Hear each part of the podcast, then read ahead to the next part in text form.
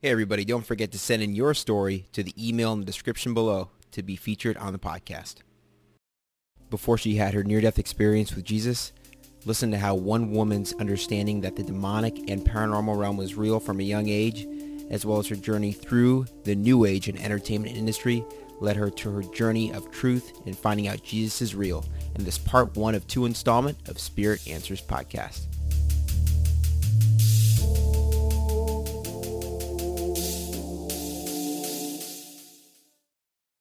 Well, Elizabeth, welcome back to Spirit Answers podcast.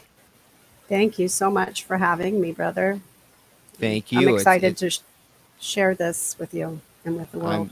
I'm, I'm, I'm very thankful to have you on again and, and very thankful uh, that God has provided a platform that we can share your testimony and, and finding Christ uh, today, which, you know, this is the third time actually that Elizabeth has been on the program. She was uh, on the program for a two parter before. Uh, the first part, if you want to go back, if you hadn't had a chance to take a look at that, it's called The Near Death Experience That Matched the Bible Before She Read It.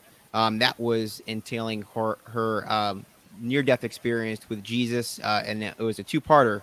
Um, so if you haven't had a chance to go back to, to listen to that, I really recommend that you go back and, and take a listen. That's that's a really really powerful testimony right there in and of itself.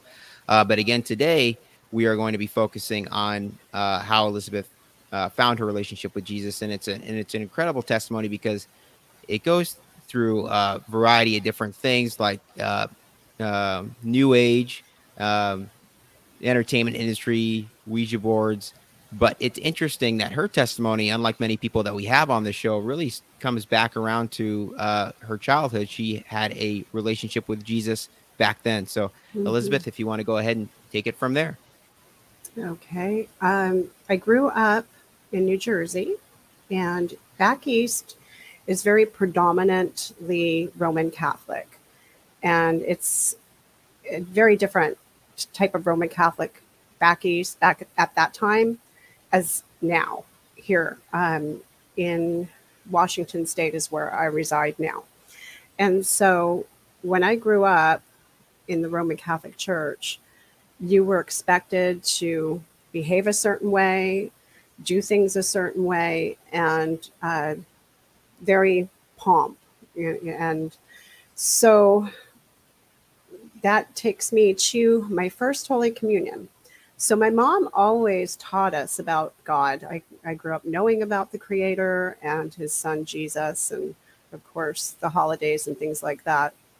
Um, at the age of around six, you start to do your catechisms, and then you have your first Holy Communion around seven.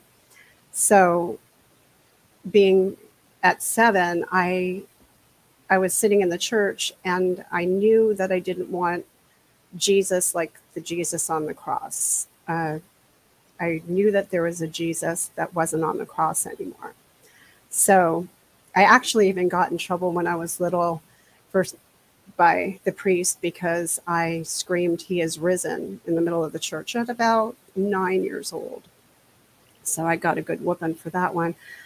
But I, um, I wanted to have a relationship with him, and I knew that it was possible.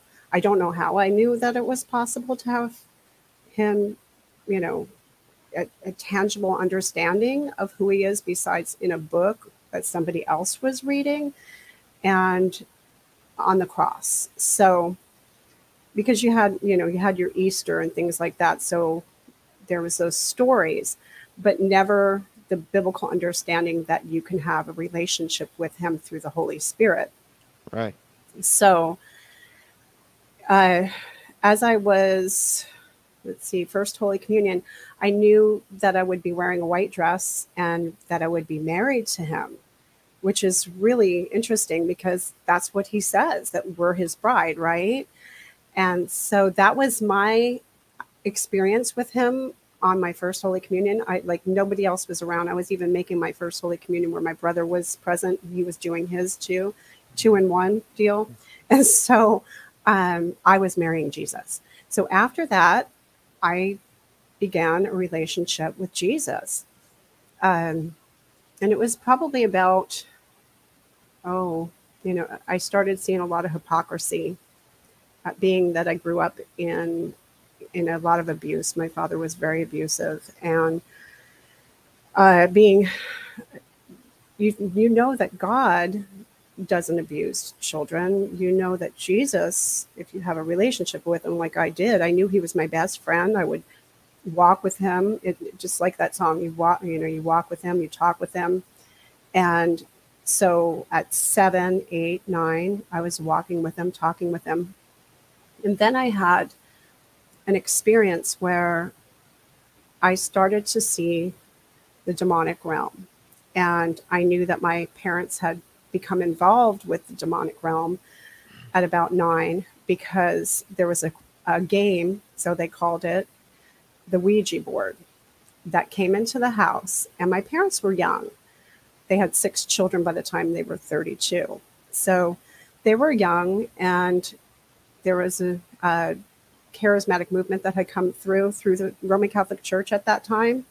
And so a lot of people were doing things like seances. They were doing, you know, the Ouija board became very popular. So charismatic friends used to come over to my parents' house and sit and uh, play the Ouija board.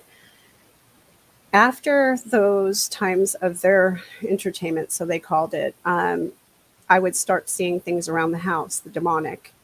And then I began to see it enter into my own father. My father was a very uh, kind man when I was little, but I actually remember when I was little when I started to see the door open and his blue eyes turn black.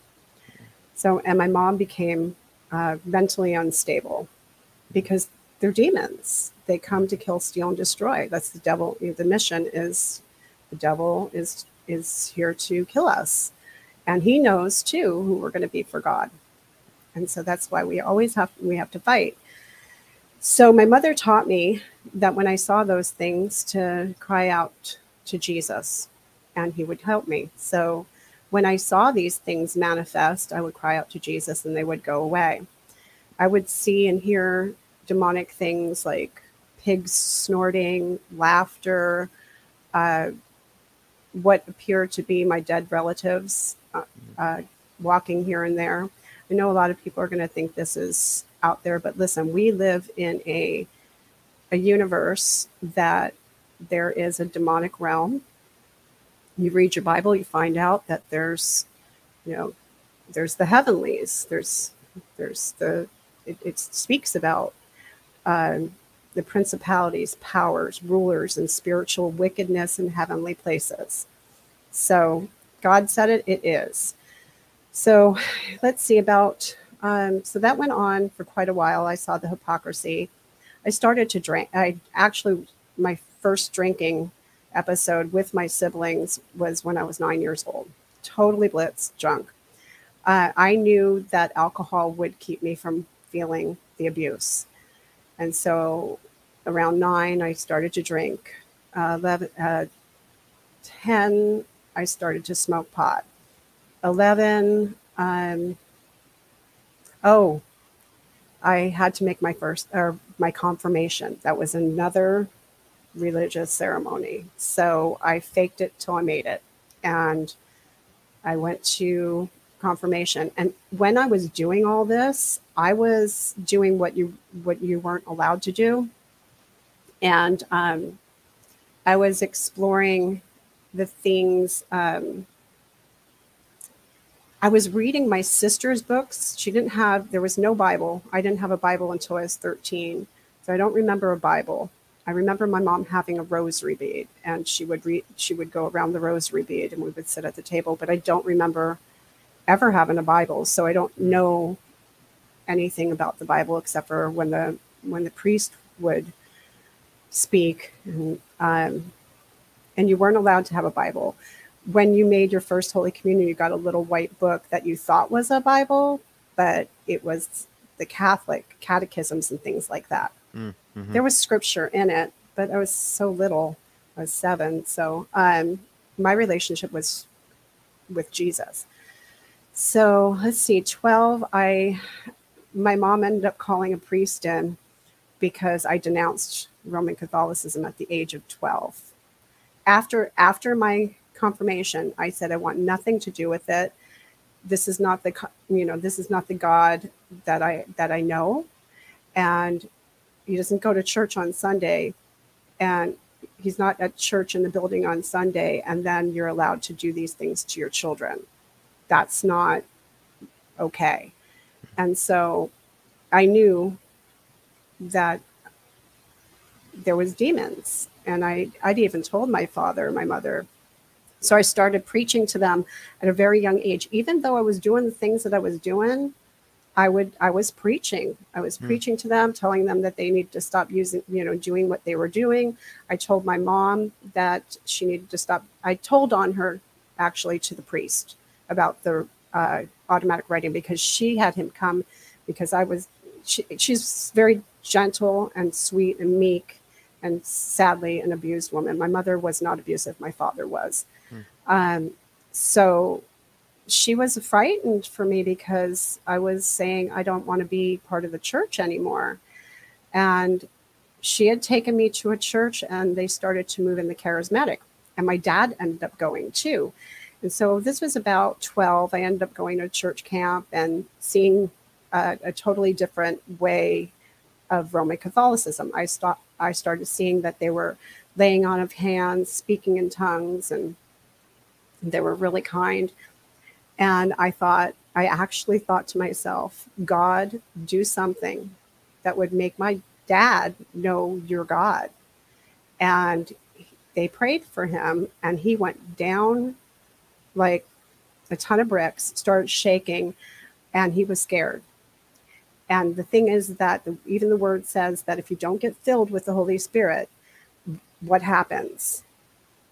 Um, That the- you get to go ahead. yeah. So essentially, the demons come back. isn't like seven times worse or something like that? Yes. And so at around 12, 13, uh, things in my life, I started to see things. Even my older sister said, see ya, and she left. And so there were six children, five girls, one boy. And I, So I, there was a, go ahead. I was going to say real quick, and I don't mean to interrupt you, but I think it's No, no, no. incredible to to note that even at that young age, so you knew that automatic writing was was wrong. Wrong.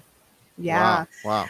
wow. um, they would tell my mom to have me come into the room and sit with her and also ask her tell her to come and put the put my hands on the ouija board so i did do the ouija board when i was really little and i also would put my hand on the pen and that was another thing i i wanted my mom's attention what child doesn't so that my mom was spending a lot of time doing that. So I'd sit at the table and pretend. And then after a while, I would ask questions to these. Um, I would just pretend I was int- I was interested, but I wasn't interested. Mhm. I, I was like, Mhm. what is she doing? Okay, I'll sit down. And knowing that a lot of things and uh, activity happened in the house and I could see it, I knew there was something about it. Um, and it was a mystery that I was either going to solve or get involved with. And unfortunately, uh, there was both. And so the discernment of telling my mother this is not right because they were talking. I mean, these they knew things. They knew things about me that my mom didn't know. And so that's how I knew that my mom wasn't just pretending because there's no way the information that was going, you know, coming across could be known. And a lot of the things were, you know, they would tell her that it's going to be okay. And uh, she, you know, she would ask questions and they would tell her things, even biblical things, because the Mhm. devil knows too. Mhm. But he's, you know, he distorts it. So she felt that she was talking to um, other beings that were in a different, um, let's see, like how people talk about channeling. Right. Okay. Right. So she thought she was actually channeling spirits of, you know, which she was, but there it was demonic. And we're told through the word not to do that. You know, don't consult mediums and sorcerers and things like that.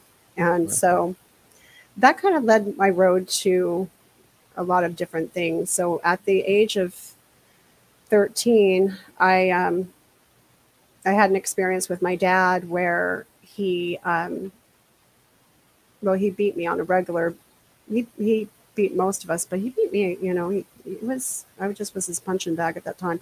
I suppose I forgive him and I love him. Um, it, it, it is what it is. So I had an experience where he held me up by my throat against the wall, and I was like, "Oh my gosh, I'm this time I'm going to die." And the only thing that I knew was, "Father, please forgive me, for I have sinned." That's what came out of me. That's what you learn Wow. when you're, you know, and um, not about the confession. It's been, you know, 50 years since my last confession. Nothing like that. I just said, "Father, please forgive me, for I have sinned," and I knew that I was going to die and I looked into my father's eyes and I was off the floor and he had me and they were black as pitch and it was it. I I was done for and I just God forgive me. I've sinned and then I said Jesus. I, it, this little 12 year old going on 13 Jesus and boom down onto the floor I went. And I waited until he I mean he and he just was uh, my oh my mom tried to stop him my sister tried to stop him whatever was in him threw them down the stairs. And I, I said to myself if i get out of this i'm running and i'm never coming back and so because i wasn't going to be the cause of my mom and my sister getting killed too whatever it was that he was doing they felt you know he was killing me um, they would get in the way I didn't think about myself. I thought I got to get out of here so they live. You know, it was just, you know, strange and thought of a child. So um, I got a hold of friends and said, "Can I stay with you?" And they said yes. The mother said yes, and I told him what you know, told her what had happened, and um, she was okay that I smoked cigarettes. So I was a smoker at twelve, going on thirteen, smoking cigarettes. And um, so I stayed with them. I would go and see my mom during the day while my dad was at work, and it was just not very far, a couple blocks away. And then my grandma got sick, and my father, being that you come, when you come from dysfunction, there's still kind of a pull, and so my father had gotten a hold of me through my mom and said my grandmother needed me to come and help her, and so I did. I I dropped out. I I was still going to school. That was the that was the whole thing is that if I stayed with these people, I had to go to school.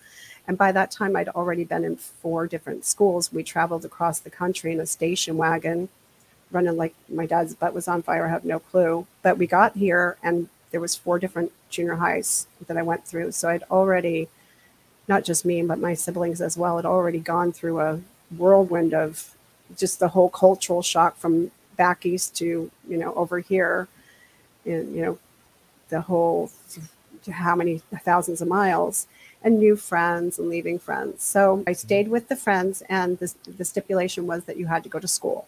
Hmm. So I was okay with that, and they were nice people. And I would go and see my mom during the day, and then I just couldn't do it anymore because he would come home at lunchtime. He had a he had a clue that something was going on. So I went when I went and stayed with my grandmother. That was my peace. I was like, okay, I don't smoke anymore. I'm clean. I'm not doing pot. I'm not you know drinking just to get away from that. It was peace, and and just sweetness. And I stayed there for about a year, uh, taking care of her, and then I would I would feel guilty and go home and check on my mom and um, and my siblings because I had little siblings that I felt very responsible for. They're five five years younger than myself, and so when I went home on those times, I noticed that my brother had got. I, I mean, there was so much demonic activity in that house. I don't because my mom was still playing with the Ouija board, And I would kept telling her, "You've got it." And automatic writing, I'd find it. You know, she would crumple it up and throw, you know, throw. And I knew, and she, it was like I was, I was the parent, and she was the child. And I was like, "What is this? What are you doing? You know what this does. You know, Dad freaks out. Whatever, you know, whatever. They go into Dad, and um, Wow. then it was my brother, and I don't know if he was involved or whatever. But I, we had an episode where he, he broke my face. Hmm. I ended up that at that time I ended up at 13, going 14, just my trip home, um, with a broken nose if, and face. And Wow. Yeah. And so uh, my mom told me I wasn't uh, to tell my father because he'd be upset. And so I sat in my room with a broken nose for three days. By that time, it heals.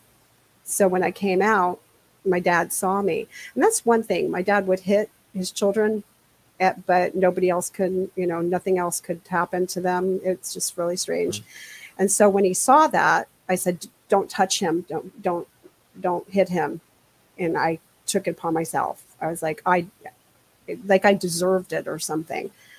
And um, because I knew I was going to leave again, I was out of there. And I had the opportunity, if I got to the hospital, that I was going to tell them everything, mm-hmm. that wow. I was done.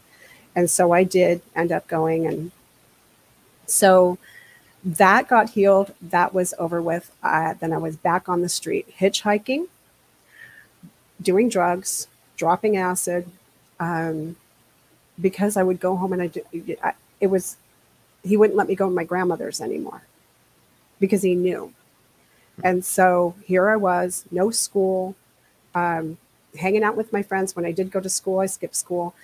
And I knew in my heart, brother, that I didn't want to do those things. I didn't want to be rebellious. I didn't want to do drugs. I didn't want to drink. I didn't want, and I, I, the only thing that I really held on to, and I don't know how God protected me, was my virginity. Hmm. Because that I was hitchhiking. I was going in people's houses, hmm. you know, going to parties at a very young age. And so that's why my heart is really for the youth too, because it's they're a mess right now. Um, and I knew I was a mess, and a lot of it came from abuse. So I saw this really, really nice looking guy, boy, and that who happens to be my husband now at 40. He rescued me. 40 years, excuse me. 40 years we've been together now, and he wow. rescued me. He's five years older and um, you know shame comes upon you. You don't want to tell people you know the things and how can you tell them that you see demons you know and that it, it's really it was really difficult. So i had my i'm, I'm going to just go scoop by. Um, mm-hmm. i had the best life. Like it was so amazing like Better Homes and Garden. I was the Better Homes and Garden woman. I had we had lived on three acres of property, a little log cabin in the woods, just sweetness. Then I had my first daughter, and um, my father would come and when my husband was at work, he'd come down the driveway, and so my PTSD started. Like I felt like I had to protect my baby. Mm-hmm. Started to trigger I can handle him, but he's not touching in you know in any way. Is he having the ability to take my daughter anywhere and start his verbiage abusiveness or any anything like that? So I always felt protected because my father-in-law was um, was part of my life, who was like a father to me. And so when my father did stop by, there was that other man, you know, a real man that kept him from getting too close to me well, when my father passed, father-in-law passed away when I was 23. So he was with, I was with my husband for four years and we got married. So for four years, my, my life was, you know, like, oh, free. I'm away from him. And then, um, and then I was protected for four years with my father-in-law. When my father-in-law passed away when I was 23, so Corey and I were together at 16 had the baby. I had my first child, my sweetness, um, another miracle C section. And I was 20 and I turned 21 two months after she was born. So, like I said, that's all I wanted. I wanted to be married, have a baby, live in the, you know, just peaceful. And he, my father in law passed away. I took care of him and it was hard. And I held a lot of emotions. And God told me I had I was praying and I was had a relationship with the Lord and I was praying and I said, Lord, just if you could just give me one more year with him, just one more year. And the Lord gave me one more year. He had prostate cancer, so it was pretty terminal back then. Um, and after he had passed, I tried to contact him on what's called an angel board. And this mm-hmm. is where all hell broke loose again. Okay. I don't Mhm. care what you call it. You can call it an angel board. It's a Ouija board. Yeah, You're- yeah, uh, yep. It's all it's all works the exact same. You're to get in trouble. Right. And then I started to um, go to, there was this like um, a store that you can get crystals and you can, so I was into crystal stuff. I, it just a downward spiral from Mhm. one open door. Right. Because it Right. says you give him a foothold, you give him a foothold. And you know, the thing thing is, is that people don't understand. If the enemy is on the uh, uh, in any any way, shape, or form, okay, you're holding the door, brother, and you're on one side, and somebody else is on the other. All they have to do is get their foot in it, and they have leverage, and they're in your house. Right. And it says that he comes to silly women laden with sin. I had still, yes, I had this relationship with the Lord, but I had never repented. Okay. I'd never, I, I'd asked for forgiveness, I'd, but there was not really, I, I would talk to God and for some reason, even in my sin, he was still there. Um, and, but we can't, you can't live like that, you know, like God is far away and you just call on him when you need something. And he, he would answer, he would save me from so many things. But I noticed that the more I got involved in things, um, other than when I felt most pure was when I was pregnant with my daughter. And then afterwards for a few years, but I touched that Ouija board, that angel board, and I opened up things and I knew in my heart I wasn't supposed to do. Mhm. I knew it. Like I went against what God g- gave me, a conscience. Right. And and the more you do that, the the harder it is to go back to to the way that you were. The easier it is to violate Mhm. that conscience. The more that you do it. Yep. And when I bought that board, I met people that were involved in the new age. And so they became my friends. Mhm. And one of those friends had said to me, um, So all you are is like a mom and a wife? And I was like, Gosh, that's all I wanted all my life. Right. And she's like, So you clean the house, you take care of your baby, you don't go out on Friday nights, like you don't do girl nights. And I was like, Gosh, no. I, everything I do, I do with my husband. Well, it wasn't her voice that spoke to me. We know it was the enemy, right? Right.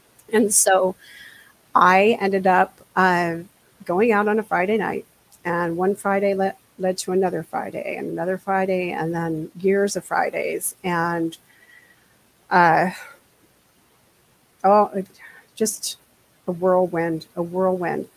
And by the time my daughter was, I think she was seven or eight, I ended up getting recognized because when you're in a club and you know how to dance and and uh, those things, I got recognized by bad people. Um, I'm thankful that bad things didn't happen to me with those bad people, but I ended up in the nightlife. And through that nightlife, I'm going to spare you all the details, but through that nightlife, I ended up um, women and men they get taken advantage of and i you know i, I still had this i was from back east but i had this i wanted to help people thing and maybe if i'm doing this i'm helping out. Then then then doors opened.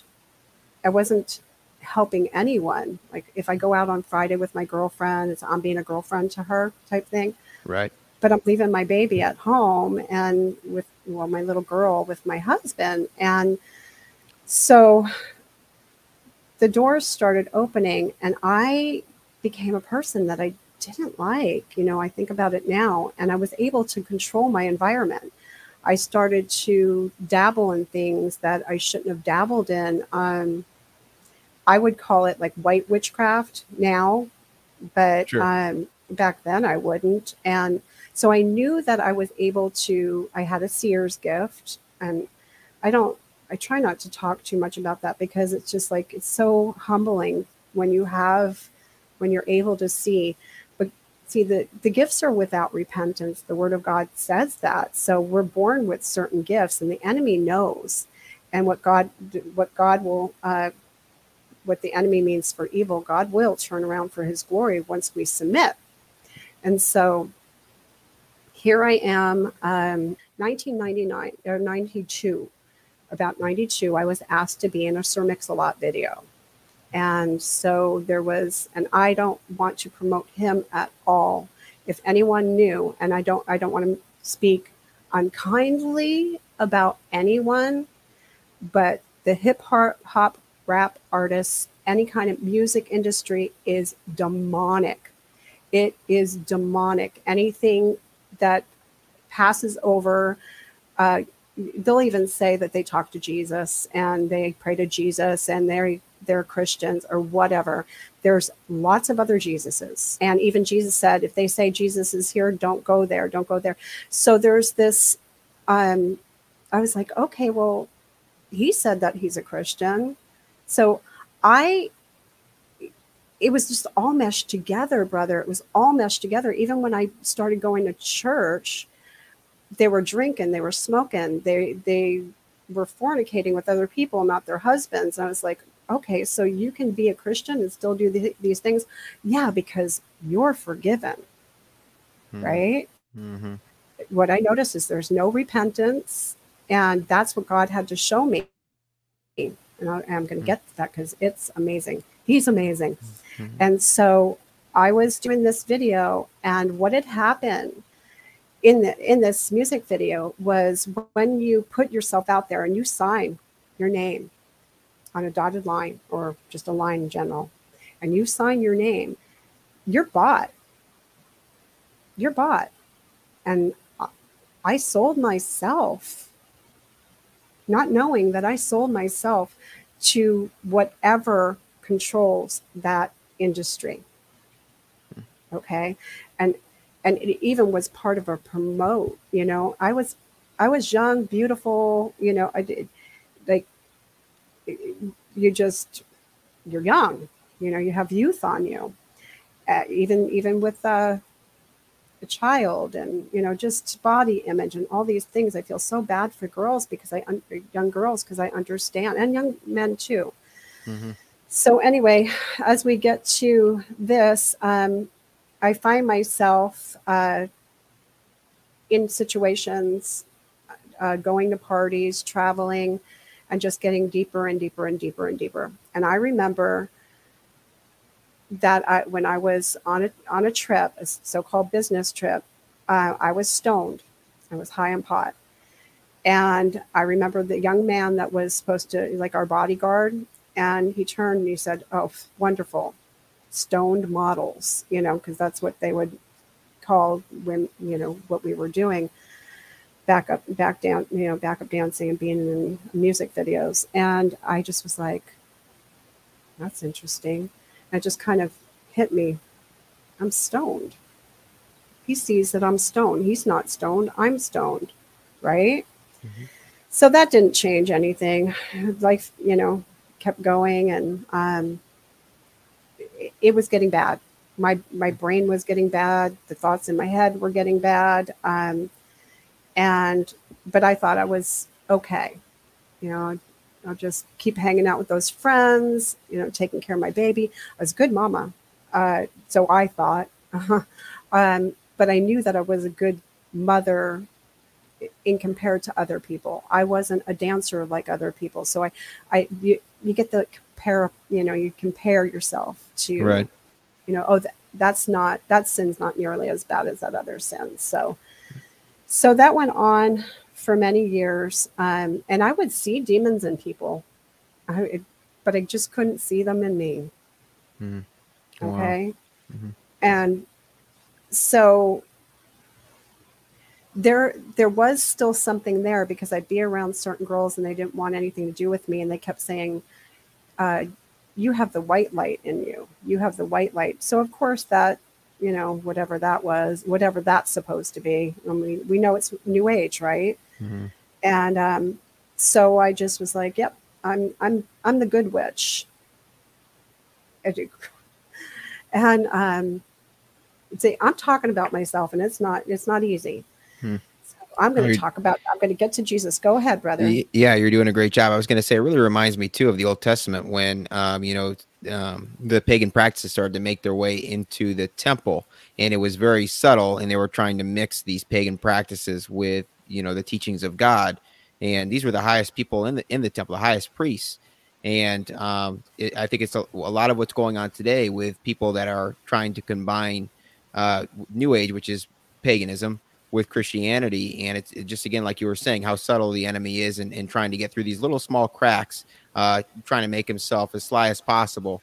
Um, but we just we just can't do that. And, and as you can tell, like you, you know, I I was there uh, before I gave my life to Jesus, trying to mix these things together. And as you can tell here, it just doesn't work. Mm-mm. No, you can't serve two masters, right? Right. So, um, yeah, I was calling evil good and good evil. Like I wasn't like that girl over there. And uh, there was a time where I was working and there was a, ma- a particular manager, and I knew that he was demonic. Like I, I knew he was really evil. And I'm, you know, doing whatever, and but still knew that this guy was. You wanted to stay away from him. And I, he, he would always call me Jersey. At that time, um, I still, you know, well, it would come out because it was part of my protecting myself. You'll hear me just, you know, I have an accent a little bit here and there, but I always tried very hard to conduct myself like a lady. But when I felt like I needed to protect myself, I became a little bit more, you know, rough around the edges and New Jersey like. And uh, he had said something to me, this manager, and um, he told me that he had put my name on a list of people that if anything were to ever happen to him, that they would come after me. So there was this was part of the grooming too. Uh, so they would come after my family. Um, they would come after me, and I told him I wasn't afraid of him. And but this was this was mafia style stuff. Okay, this is in this is what's in the industry. This is who controls the industry. I can get into that all that another time if we ever um, want to do a expose. Sure. But um, that that had actually become one of the things when I came when I started to come uh, do ministry. I would go into the clubs um, incognito and take the girls out, bring them, you know, tell them call your mom, because these girls were not always girls that wanted to be there. You know, they get I. There was only one one time that I that um, that I pretended that I took something that I didn't, and I so you just kind of go along to get along, and some of this stuff even you know be too much for my my husband's going to listen to this because he will because it you know it, there's things that you share and then there's things that you go wow you know you just have that moment oh yeah that happened. So we're kind of you're kind of going with me on this journey. So here you know, i would come home to my daughter and we had money you know my husband would see the money and it bought things but i don't have nothing left from that. I threw i threw everything away once i came to the lord. I threw i wanted nothing nothing. There was only one thing that that held on for a few years and i told my husband sell it and that was a pink truck that i just loved to roll around in back when i was you know with my girlfriends in the back so um, that being said, my little girl would go places with me, and then she grew up into a teenager. And then um, 14 years later came my other sweet daughter. And this is when things really changed for me. Uh, I want to get to, I just want to get to Jesus. So, as you can see, there was a lot of stuff that accumulated, and I needed Jesus. We need Jesus. And so, um, in 1999, I had my second daughter. And while I was pregnant with my, my second daughter, I ended up taking my daughter to this place that was a club, and it was called Club Dread, the Dread Champions. So it was Christian. Well, it was, it, it, they were trying. And so one of the young men there, he's no longer with us, um, but one of the young men there was a recovering addict and he came to the Lord and he was just on fire for the Lord. And here I was pregnant and I had my experience again like, wow, this is. This is what I remember, you know. And so, like I said, when I was pregnant, I felt pure. I felt good, but I, but still, there was outside activity that was still coming after me from um, from many things. But I had to stand strong, be you know, and, and know that they couldn't hurt me. And so that being said, I um, I'm stand I went inside. I would take the young people home and de-scaby and de-lice them, and it was it was it was really sad. And they were runaways, um, and I I understood. I listened to their stories, and I understood.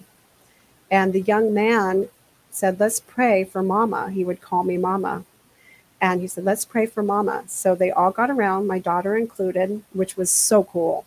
But brother, I'm going to tell you the the place that I took my daughter to turned into a Christian um, place for young children, young, you know, 13, 14, some of them 12, um, 16 probably being the oldest, being mentored by young men and women in in their early, like young adulthood.